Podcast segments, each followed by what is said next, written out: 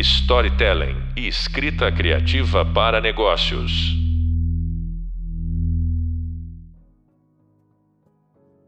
Olá, eu sou João Marcelo Boscoli e começa agora a edição número 5 do nosso podcast Narrativas Sonoras. Hoje a gente vai falar da criação de ambientes sonoros. Eu recebo aqui o Toco Cerqueira. Olá, tudo bom? Todos. E o Ricardo Câmara. Salve. Engenheiros de som, finalizadores, vocês já acompanharam nos outros episódios estamos muito bem assessorados. Toco, a introdução aqui é para falar sobre o papel dos ambientes sonoros na construção de narrativas. Então, você, como um finalizador de cinema, de séries, de documentários, o que, que você entende, você como profissional, quando eu te falo de um ambiente sonoro? Como isso se dá na realidade ali, no seu trabalho, na ilha de edição, na sala de mixagem? O ambiente sonoro, ele pra gente é o que faz ancorar, né, de uma certa forma, a imagem, né? Estabilizando os cortes. A imagem tem uma função primária no nosso cérebro, assim, né? De foco, de racional, né? De mais intelectual. E o som é mais emocional, né? Sensorial, omnidirecional isso faz com que ele tenha um papel de criar e de apoiar o lugar que a gente está enxergando, né? Então a gente tem as atmosferas entram de duas formas, assim, né? Ela é tudo que a gente tem e que a gente enxerga e que faz parte da história daquele personagem, a gente chama de diegético, né? E tudo que não faz parte daquele mundo do personagem ou da história uhum. que está na imagem é o não diegético que são né, as trilhas incidentais, né, as narrativas offs, que ajudam a gente a direcionar os sentimentos, dão pistas dos sentimentos. As atmosferas, as ambiências, elas são o que a gente chama de som passivo dentro dessa diegese, né? O Michael Schon, ele usa um, ele gosta de usar muito um termo que é acousmatic, né? Acusmática. A gente ouvir sons que a gente não vê a causa de origem daquele som, né? Hum, e que hum, cria essa atmosfera. Esses sons são os que apoiam, muitas vezes, os cortes dos filmes, os saltos das edições, que colocam a gente dentro de um lugar e que muitas vezes, dentro da narrativa, de uma forma menos explícita, conduz a gente a um lugar. Por exemplo, aquele Brokeback Mountain. Né? Uhum. Né? Se você for reparar, os ventos estão diretamente relacionados ao humor né, dos personagens. E os ventos que fazem parte do, né, do, do deserto ali, do campo que eles estão. Então esse envolvimento desse lugar, assim como, de novo citando aqui o Sound of Metal, né, o, o som do silêncio, né, aqui no Brasil, ele se utiliza de um ponto de vista, né, criando uma ilusão de como se a gente ficasse surdo, né? Então a gente acaba ouvindo a ambiência uhum. de uma forma que coloca a gente naquele ponto de vista do personagem, né? Então ela tem um papel fundamental para ajudar nesse lugar que a gente não enxerga, mas apoiando muitas vezes o que tem na imagem, essa atmosfera que a gente está envolvido. Quando você fala de um som que o público quem está assistindo não percebe a origem. No caso do Brokeback Mountain, você pode eh, citar isso como exemplo, ou seja, você não vê exatamente da onde o vento está vindo, você nem pensa no vento e ele, de maneira subliminar, traça um paralelo entre a sua energia, o quão ativo ou mais calmo ele está, ligado ao temperamento, ao humor dos personagens, é isso? É isso. É, perfeitamente. Assim como tem um outro exemplo também interessante que me veio agora, clássico do Coppola também, do Poderoso Chefão, que ele usa o trem para tensionar. Tensionar, para criar uma pane na mente do personagem, aonde ele vai criar uma ruptura com se ele vai seguir ou não os negócios da, da família. família. E aí ele vai no banheiro, ele volta para dentro da mesa do bar e esse trem vai intensificando. E antes de ele matar né, a, e, e, criar aquela cena do crime ali, o trem toma conta, de novo Walter Murch também fazendo um desenho de som, a gente não vê o trem, né? Então ah, trem, o trem foi colocado em algum lugar. Em nenhum momento tem a imagem do trem. Nessa cena, não. Entendi. Mas a gente está situado porque o, sem- o trem vem aparecendo várias vezes ao longo daquele momento, no bairro. Então a gente sabe que existe um trem ali De novo, houve um link que a gente fez mental subliminar. A gente nem pensou. subliminar. Não soou algo completamente alienígena, porque a gente já tinha essa figura, a presença do trem durante o filme. É, e o som tem esse poder, né, imagético, né? Cria uma verdade dentro do som, né? A gente Uhum. acredita nilo. E é muito importante dentro das atmosferas também pontuar que essa imersão que a gente coloca, ela é mais uniforme, assim, né? Ela tem um flow, ela não muda tanto, distraindo do que é da imagem. Ela tem um lugar, mas ela tem um lugar mais linear. E isso faz com que apoie os cortes, apoie os, Sim, sim. é, não é que ela fica trocando o tempo inteiro, porque isso te- desconectaria a gente da história. Então, geralmente são sons mais Fluidos, fluidos, naturais. né? naturais. Agora, para você construir esses ambientes sonoros, sobretudo os imersivos hoje em dia, existem técnicas, né? Então, eu acho que você já falou aqui num episódio anterior a respeito da sensação humana de ouvir sons que vêm eh, de trás, né? Isso, na nossa história evolutiva, sempre nos causou algum tipo de apreensão, no mínimo, ou de uma tensão, porque se está vindo alguma coisa de trás, você está, em tese, eh, de costas para a situação. E se for uma situação de risco, você tem que tomar uma atitude eh, rapidamente. Sabendo desse tipo de coisa, apenas tomando um exemplo para a gente começar, eu creio que as pessoas que finalizam, que colocam o som lá, trabalham eh, dramaticamente com isso, né? Quer dizer, Sim. Tem um exemplo também do Argo, né? ah, o Argo teve muitas indicações ao Oscar, né? Foi dirigido pelo Ben Affleck, ele também fez o roteiro que trata de uma questão grave no Teherã, né? Isso, da revolução, né? Então eles tiveram o cuidado de criar essa atmosfera, de criar as ambiências, né? principalmente né, do, do povo gritando nas ruas. Eles botaram 100 figurantes Uhum. os cantos e botaram várias microfonação na rua. Eles gravaram na rua. Então tinha microfone no teto, microfone atrás da janela, microfone dentro do carro, porque eles de uma forma natural iam mudando essas perspectivas. E essa gravação, quando ela é o mais natural possível, ela, ela supera qualquer construção que a gente faça No artificialmente. Uhum. Por mais que seja muito bem feito e tudo mais, quando traz essa naturalidade, eles recriaram a sirene, porque era uma sirene específica da época, Aham. botaram dentro de um carro com vários transdutores, né, alto-falantes eh, diferentes no carro, andando pela cidade, para eles poderem gravar com um efeito de distância, efeito perto. E isso tudo, eles usaram isso como se fosse lentes, né? Uhum. aonde você aproxima, afasta o som e então através da microfonação que eles usaram, eles conseguiam mudar se estava em close, se cortava para dentro, de uma forma muito natural. Então essa atmosfera quando você assiste o filme, ela é muito envolvente assim. E o mais louco do, do nosso trabalho assim é que quando a gente fica imerso na história e a gente não percebe esses saltos, é que o trabalho é muito bem feito. Então é que nem um juiz de futebol. Quando ele faz o trabalho dele bem feito, ele fica invisível. Sim, sim. É, a gente tem um pouco disso, assim, né? Quando a gente chama muita atenção, a não ser que seja propositalmente, intencionalmente, o nosso trabalho está bem feito, está bem construído esse lugar, né? Dan? Concordo. Inclusive na cena que você falou a respeito do Poderoso Chefão, eu não imagino que alguém assistindo ao filme livremente vai pensar: nossa, tem um som de um trem que está subindo. Você É, não racionaliza isso. Você É. vai ficando tenso, vai ficando tenso, tenso, e ele vai te levando sim, com o som para o lugar que dramaticamente ele quer, né? O diretor, o roteirista, enfim, sem uma Isso. palavra, né? sem uma palavra. No caso desse da recriação de ambientes não reverberantes, ambientes que criam fenômenos acústicos mais complexos, como é, reflexões muito rápidas no caso de paredes, é, efeitos de pré-delay, eu quero dizer assim, de, de um eco com um tempo não tão longo, né, que se cria, que é muito comum, né, para recriar esses ambientes. Quando você usa um algoritmo que ele é baseado no cálculo matemático para resolver uma situação, essa situação dinâmica da cena, ela é muito mais complexa que isso, né?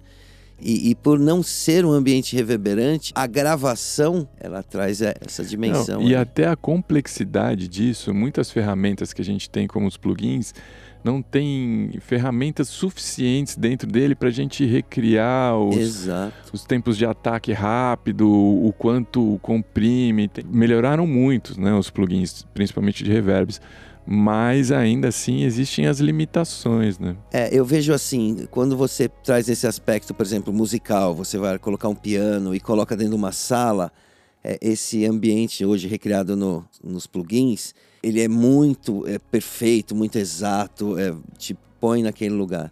Não, e, e tem um fator, você trouxe um lugar que é meio isso também, assim, tem um fator de realidade que às vezes é difícil. A gente consegue, eu acho que a, a, gente tem uma plasticidade que a gente consegue entender o tamanho do lugar, né? Assim, acusticamente, o nosso corpo tem alguns códigos que a gente consegue entender. Mas quando a gente faz os reamps, né, as gravações exatas dos lugares, por exemplo, o filme do Queen, né?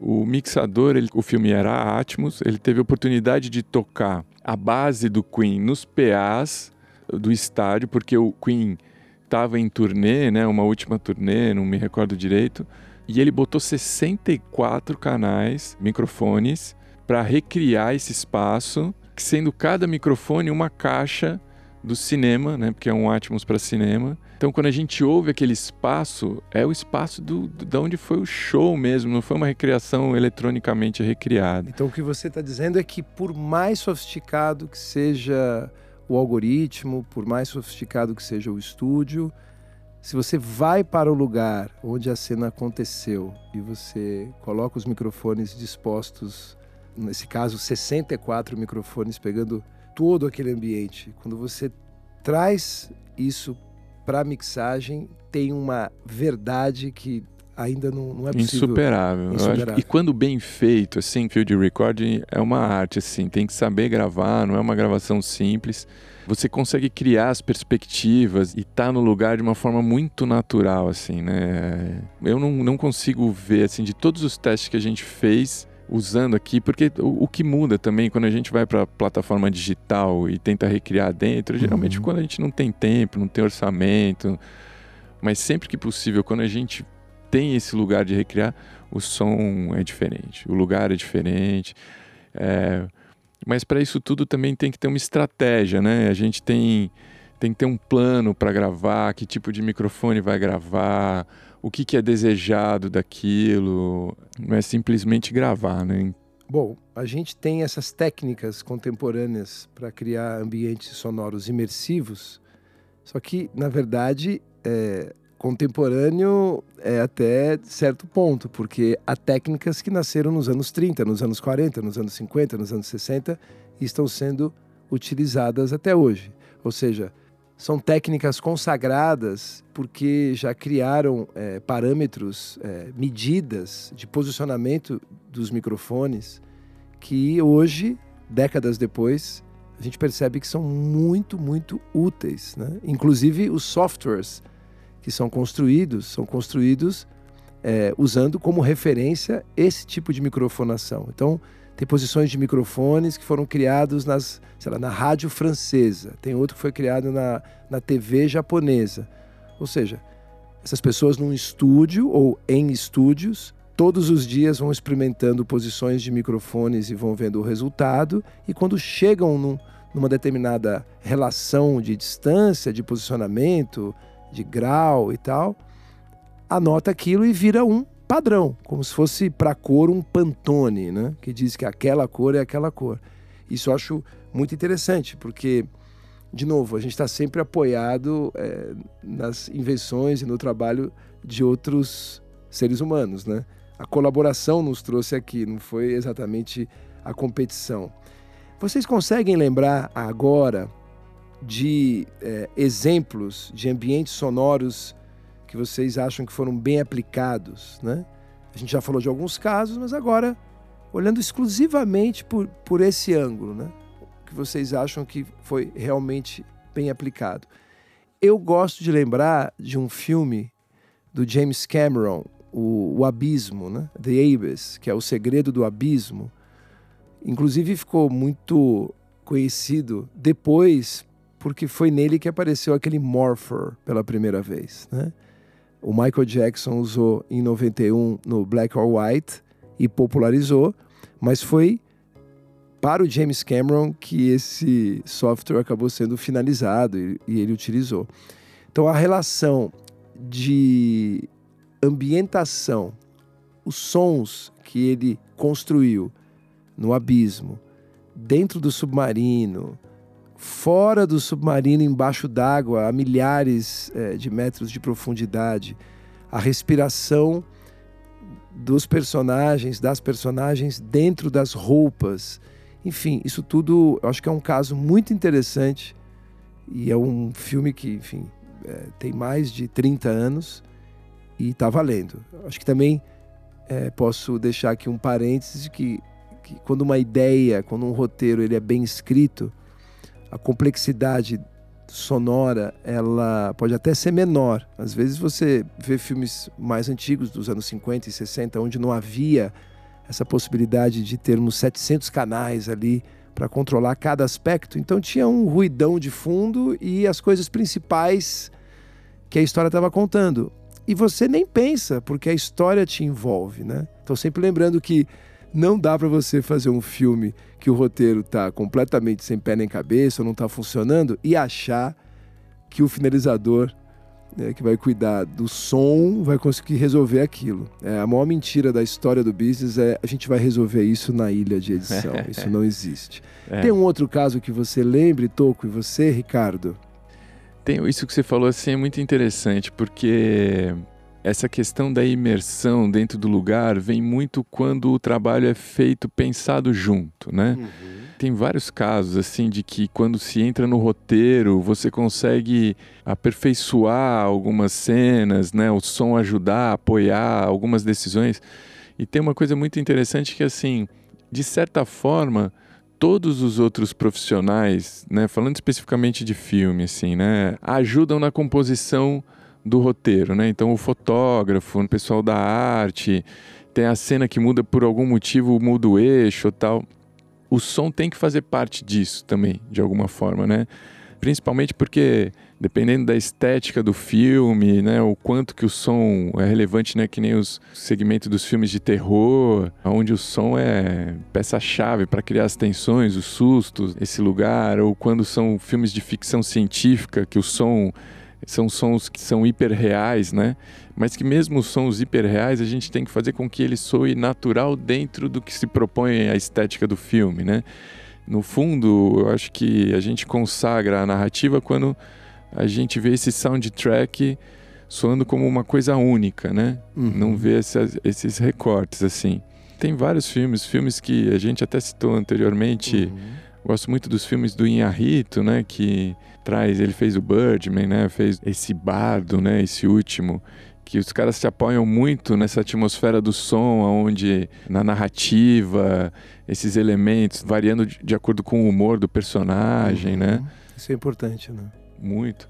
É muito raro um projeto dar certo como um todo quando o som entra só de uma forma para preencher um espaço, assim, né? De uma uhum. forma só para tornar aquilo crível. Crível. Se você não entra criativamente já na parte do roteiro, assim, perde muito o projeto como um todo, assim, né? Uhum. Não...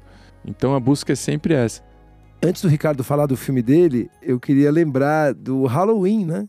Porque você tem um som que não existe, a gente não sabe exatamente o que é, é aquele Fica um negócio assim todo o tempo. E, claro, associado ao vilão do filme, né? O assassino do filme. E dá um arrepio, assim. E não é crível, e não é verossímil, não é nada. Ele só tá ali para te deixar morrendo de medo. Você tá assistindo o filme em casa sozinho, vem aquele... Marca muito, né? E, e, que ele vai se revelando, né? Esse som, né? Exato. Você vai criando, no começo você não tem uma identidade, aí ele vai associando Exato. aquele lugar, e aí quando você já sabe, o som pode vir sozinho, é. sem a cena que você já entra naquele é. estado. Já entra num, num caso mais Pavlov, né? É. O reflexo condicionado, né? Isso. você ouve aquele som, você já fica com medo, né? Eu não quis falar muito mais para não dar um spoiler do filme, que só tem 50 anos quase. Tem o filme do Coppola, né? Aquele Conver The Conversation.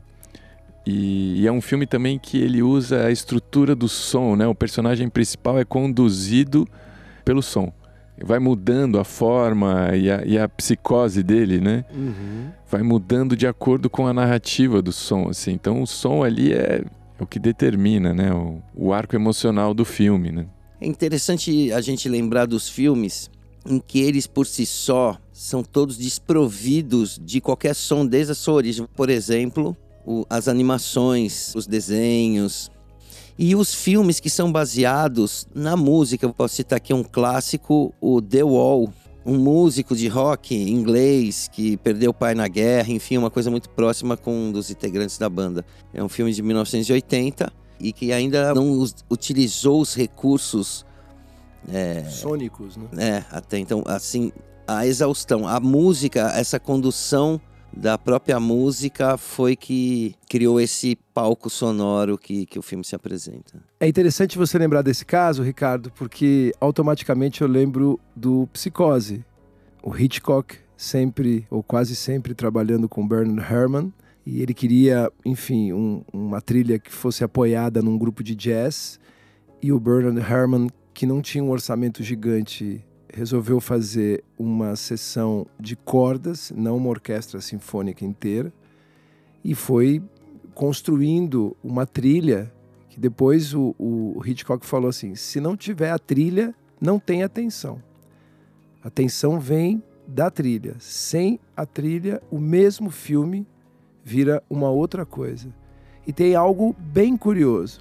A cena do chuveiro, a instrução do Hitchcock, sabe qual era? Hum. Não quero trilha. Uau. E o Bernard Herrmann, quando viu o lance pronto, ele sugeriu, discutiram, o Hitchcock acabou aceitando, e quando viu, é, o Herrmann falou: tá vendo? Você disse para não ter trilha. Ele falou: É, foi uma instrução errada. Foi uma instrução errada, meu amigo. Então, acho que é um caso clássico e pode ser revisto de um filme onde não o um ambiente sonoro apenas, mas todo o filme acaba se apoiando muitíssimo na trilha. Porque se você tiver a chance de assistir, assista e preste atenção na parte sonora. Claro, assista uma vez o filme sem pensar em nada, só sentindo a obra. Se você já assistiu, é, pode assistir pensando exclusivamente nos sons. Eles são muito simples. Hoje, uma câmera que mostra um, um quarto de hotel é, ele tem, assim, pelo menos consigo imaginar aqui uns 8, 10 é, é, ruídos, vai, ou fontes sonoras, né? Lá não, lá não, tinha uma TV ligada, era um ruidinho de TV, quando o cara abre a janela vem um... e quando fecha acabou. São muito minimalistas, são poucos elementos. E a trilha acaba resolvendo tudo. Então, é essa mágica que o Toco descreveu no começo dessa edição, né? De ser completamente lúdico e de apelar é, de maneira completamente natural às nossas emoções, né? A Total. música tem a capacidade de evocar emoções de maneira instantânea, né? Rápida. O, o quanto que a imagem, né? Nesse caso especificamente do cinema, quando a gente está falando né, da construção do som, é, trabalhando para uma imagem, uma imagem também trabalhando para o som, o quanto você precisa de quantos elementos né, para distrair. O que eu percebo é assim: se é uma imagem muito cheia de informações, o som fica prejudicado. Né? A gente acaba aqui. É, se você vai na mesma onda, acaba satura. distraindo, satura. Quando a imagem são imagens é, mais minimalistas ou mais escuras, mais sombrias, vira um parque de diversão para o som, que vai criando ah, tá. dentro da imaginação o lugar, né? Entendi. Então a imagem dá algumas pistas, mas o som vem e é onde abraça e complementa.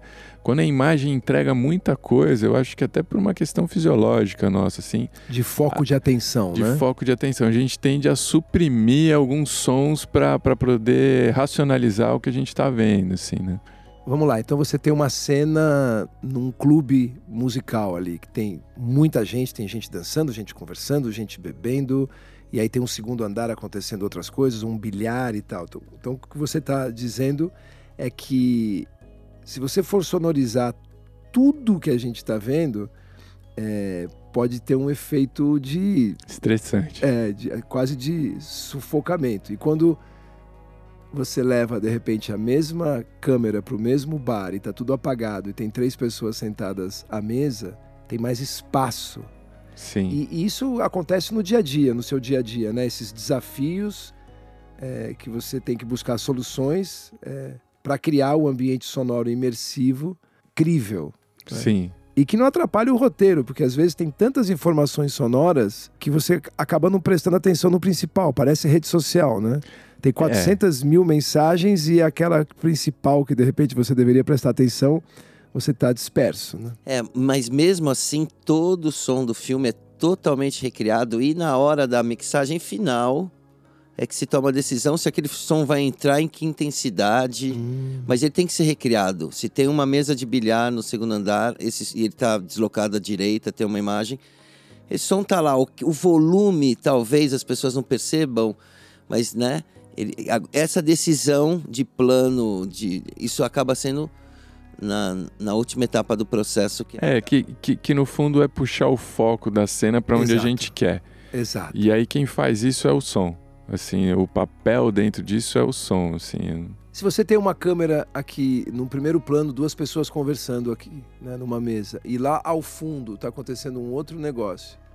Se você tirar o som das pessoas que estão dialogando e colocar o som focado lá no fundo, a cena está acontecendo no fundo. Isso. Vai parecer que você está observando uma coisa é, distante por cima do ombro desses personagens que estão no primeiro plano. E se você inverter, talvez você nem olhe o fundo, né? Isso. Por isso que na preocupação da atmosfera é sempre criar o lugar que você esteja junto, que a imagem está te colocando, mas sem te distrair do que é o principal do que a imagem está te entregando, que geralmente é a imagem que está conduzindo né, a Sim, narrativa. Então, Sim. a atmosfera te posiciona no lugar, mas ela de uma certa forma ela tem que ter é, a delicadeza de te, não de te tirar o ponto de atenção da cena, assim, né? Existem filmes que são bem ruidosos, né? Inclusive nessas coisas de, de corpo, de, de, de andar, né? Todos os passos você ouve. Você, por exemplo, tem filmes simplesmente o passo é suprimido, né? E é, uma É. decisão estética e às vezes... Geralmente esse gosto vem do diretor É. muito, assim, também, né? Tem diretor que odeia Foley, tem diretor que ama Foley. E dentro da construção da narrativa, assim, também, né? Eu vou fazer uma pergunta pra você, assim. Quando você anda, você fica ouvindo o seu passo? Você pensa assim, nossa, ó, o meu passo... A não, Não. ser que seja uma coisa... A gente, esse som a gente acaba suprimindo no nosso imaginário, assim, né? É, a não ser que você esteja, sei num lá, num que salão que, é, tem uma no coisa... meu apartamento. Mas, tipo, não é uma coisa. Ou alguma coisa específica, né? que Você tem no- razão. Há algumas poucas semanas eu fui para o interior e fui em uma casa que tinha 150 anos. A casa tem o chão de madeira e embaixo tem aquele porão. E que as pessoas guardam coisas e tal. Então, quando eu entrei, já rolou um tum, tum. Eu já achei musical. Aí eu parei para pensar nisso, mas eu não, não penso no meu dia a dia. É, andando na rua, né? Você fala, nossa, a não ser que seu tênis esteja com um barulho diferente, alguma coisa que te chame a atenção, É, né? é. Mas- Você tem razão, porque se tem uma cena, duas pessoas estão conversando numa mesa, uma delas levanta e vai andando na direção pro fundo da cena ali, pensando, refletindo sobre o que foi falado e tal. Colocar o passo ou não colocar o passo, certamente muda a sua percepção, inclusive emocional da cena, né? Uma cena de rua aberta, assim, aí tem você tudo acontecendo, passando o carro, tudo, e você consegue ouvir É. o passo do cara. O passo tá lá gravado. O artista de fora vai ter que gravar o tênis. Mas muitas, muitas vezes você derruba isso, porque Claro. isso vai te conectar à inverdade da cena, né? É, e, e o- no caso específico do Foley, desse lugar, é também para o cara não virar um fantasma, né? Então ele tá naquela, no limiar de a gente tá ali, entende que tá ali, mas ele não, o som não tá roubando a nossa atenção para isso. Exato. A não ser que seja intencional. Preciso que É. ele veja que eu pus o copo na mesa. Aí o copo Sim. tem uma sonoridade Isso, que. No é, roteiro, no roteiro tá escrito. Ele Sim. Virou o café inteiramente num único gole e colocou na mesa e disse. Quando ele coloca na É, mesa, tem que vir um plum, sim. né? Senão parece que ele não colocou na mesa, né? Tem, eu lembrei de um filme aqui também, o Nope. Nossa, isso aí é, muito interessante, né? 2022 do diretor Jordan Peele, né? Já foi Isso. premiado no Oscar como roteirista. Bom, é o começo do filme, isso aparece no trailer, né? Estão numa fazenda e de repente vem uns sons. Você não entende o que é. O pai dele está em cima de um cavalo. De Isso. repente o pai dele cai de cima do cavalo morto. E depois você descobre que eram moedas caindo do céu. Passou ali, enfim, um- uma aeronave e caíram moedas e pegaram velocidade e mataram pessoas lá embaixo. Esse é o começo da história, né? Não vou dar um spoiler aqui. É muito interessante. O som foi fundamental. Fundamental. E o som nesse filme é muito louco porque ele entrou na parte do roteiro muito antes dos outros setores, assim, do- da fotografia. Então ele interferiu, né? O supervisor de som desse filme, né? O, o Johnny Byrne, ele comenta que com o diretor, né? Ele muito antes do processo de rodar o filme, um ano antes, ele foi criando as cenas, foi criando o som das cenas através do roteiro, sem imagem, mandava para o diretor. Então muita coisa que a gente viu da abdução, das moedas, essa sonoridade foi criada antes. E isso interferiu, segundo uma reunião geral, quando ele foi para o set, que ele perguntou para o fotógrafo sobre a lente IMAX, né? Porque o filme foi filmado em IMAX. O fotógrafo disse para ele que muito que ele ouviu, né, o som das cenas criadas por ele, ele ouviu antes de filmar e que isso interferiu diretamente na forma como eles iam filmar as cenas, assim. Então, interferiu em como o fotógrafo fotografou o filme, em como o diretor pensou a cena e dando espaço para que o som também interferisse diretamente no roteiro, né? Então, Interessante é um exemplo bom. né? É. E você trazer antes os elementos, né? Antes de abrir câmera, né? Você falou do IMAX, é só importante te lembrar que o IMAX, né, que é a imagem máxima, né, seria Uhum. uma síntese disso, é uma técnica da Sony onde você filma em 70 milímetros. né? A gente tem o 16 milímetros, 35. Né? videoclipe, né? Vamos lá, cinema. Quando tem aquele dinheiro sobrando, 35 e tal. E aí, 70 milímetros, eu já tive a chance de ver um cinema IMAX. É, acho que talvez você que, que esteja ouvindo agora já tenha visitado. Se não foi, vale a pena. A primeira vez que eu fui, eu lembro que o vídeo de abertura mostrava é, sete elefantes no tamanho real empilhados para demonstrar o tamanho da tela. Então, quando o Toco falou do IMAX, é essa técnica que aí eu gostaria de puxar é, a brasa para nossa sardinha, que desse tamanho a tela, se o som do cinema não for bom, a tela vira uma tela de um laptop. E o IMAX tem uma questão de sonoridade muito interessante, que agora com o Dolby Atmos isso mudou. Mas antes, as salas de cinema, o IMAX ele tem uma reprodução do surround diferente das salas dos filmes convencionais, Convencionais. de DCP que a gente vê. O que quer dizer DCP? Digital Cinema Package. Ou seja, é um pacote ou empacotamento para soar daquele jeito. Isso. E eles, eles não usam esse DCP, essa técnica, essa, esse padrão, e eles usam um padrão próprio. É, de posicionamento. Se você for reparar, se for numa sala IMAX, o cinema convencional, sem ser, voltamos a dizer, né? Sem ser o Atmos, porque o Atmos é uma, uma outra história. O 5.1 ou até o 7.1, ele usa o surround. Se você for reparar, os surrounds são os laterais e eles têm as caixas de acordo com a cobertura de cada fileira. E essas caixas do surround, elas não têm uma resposta full range, né? Ela vai flat, mais ou menos assim de 60, 50 Hz até 6K, 6.000 Hz, né, 7.000 Hz. Esse é o surround, diferente das caixas que estão atrás da tela de cinema, que são full range e que hoje em dia elas trabalham de 10, 20 Hz até 16.000 Hz. O IMAX, ele sempre trabalhou com as caixas full range, se você for reparar, ela não tem as caixas laterais e elas são caixas corners, que a gente chama, que é a estrutura muito parecida com mixagem 5.1 near field, né? De DVD, né? De DVD. Ou seja, aquele 5.1 que todo mundo tinha em casa. Isso. E elas sempre foram full hands. Então, esse lugar surround dessa caixa é muito interessante. Eu, particularmente, gosto muito. A forma como ela se posiciona, o som se posiciona no espaço, a forma como a gente usa a psicoacústica para posicionar no IMAX é diferente da sonoridade do surround lateral e, e com é, um range de, de frequência menor que é do cinema convencional. No Dolby Atmos, isso muda, porque as caixas laterais viram full range também, e a gente tem um, uma definição maior né, das caixas, porque cada caixa passa a ser uma fonte exclusiva de som. E o IMAX tem uma, um detalhe muito interessante também, que as outras salas não têm. A sala se autocalibra. Então, diante disso que você comentou, né, que com uma tela desse tamanho e da forma como é filmada, a gente tem que ter um som que também esteja desse tamanho. O IMAX tem uma preocupação que a sala você coloca um microfone que já existe dentro né, desse sistema e ela é calibrada é, remotamente. Então, a probabilidade de você entrar numa sala IMAX e ela estar descalibrada é muito rara. Já o cinema convencional é o oposto. A possibilidade de você entrar e a sala estar calibrada é muito raro. Ai, ai, ai. Bom, vale a pena um dia visitar. Temos né, no Brasil, temos em São Paulo, por temos. exemplo, onde estamos, a sala IMAX. Quando o Toco fala das caixas laterais, caixas à frente, atrás, talvez se você não esteja muito familiarizada, familiarizado com esses termos, o DVD, quando chegou em casa, 5.1, né, foi um termo que foi falado durante muito tempo. Três caixas na frente, duas atrás e o um é o sub.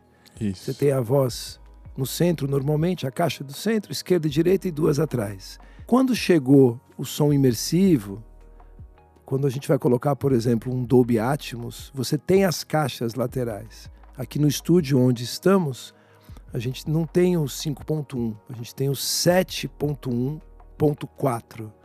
Ou seja, você tem as três da frente, centro, esquerda e direita, as duas de trás e mais duas caixas na lateral. E isso é um padrão que veio do cinema, porque dessa forma você é cercado pelo som, é surrounded by sound, né? E o ponto 1, um, o sub, e as quatro caixas em cima, duas mais à frente, duas mais atrás, e com isso você fecha um domo imaginário. Claro que você pode ter uma quantidade maior de caixas, né? Mas esse 7.1.4 é, a mim pessoalmente é, resolveu, mas você pode ter nove, você pode colocar 30 caixas se você quiser. Mas o padrão mais estabelecido, mais próximo do dia a dia que você vai encontrar é o 7.1.4. Tudo buscando o quê? Né? Trazer para a experiência gravada, para o mundo audiovisual, o mesmo tipo de sensação que a gente tem na vida, porque nós ouvimos o som de todos os lados e frequentemente eu uso esse exemplo. Se você estiver numa festa e você fechar os olhos, você está na festa. Se você estiver na festa e tapar os ouvidos, você não está mais na festa. Você está dentro de si observando a festa por uma fresta. É isso. Aqui a gente encerra a quinta edição do podcast Narrativas Sonoras. Hoje a gente falou da criação de ambientes sonoros e falamos um pouco das dificuldades, dos desafios, das funções, de como o som pode colaborar no resultado final da história que está sendo contada. Obrigado, Toco Cerqueira. Obrigado, Ricardo Câmara. Eu sou João Marcelo Boscoli. Muito obrigado e até a próxima edição. Até lá!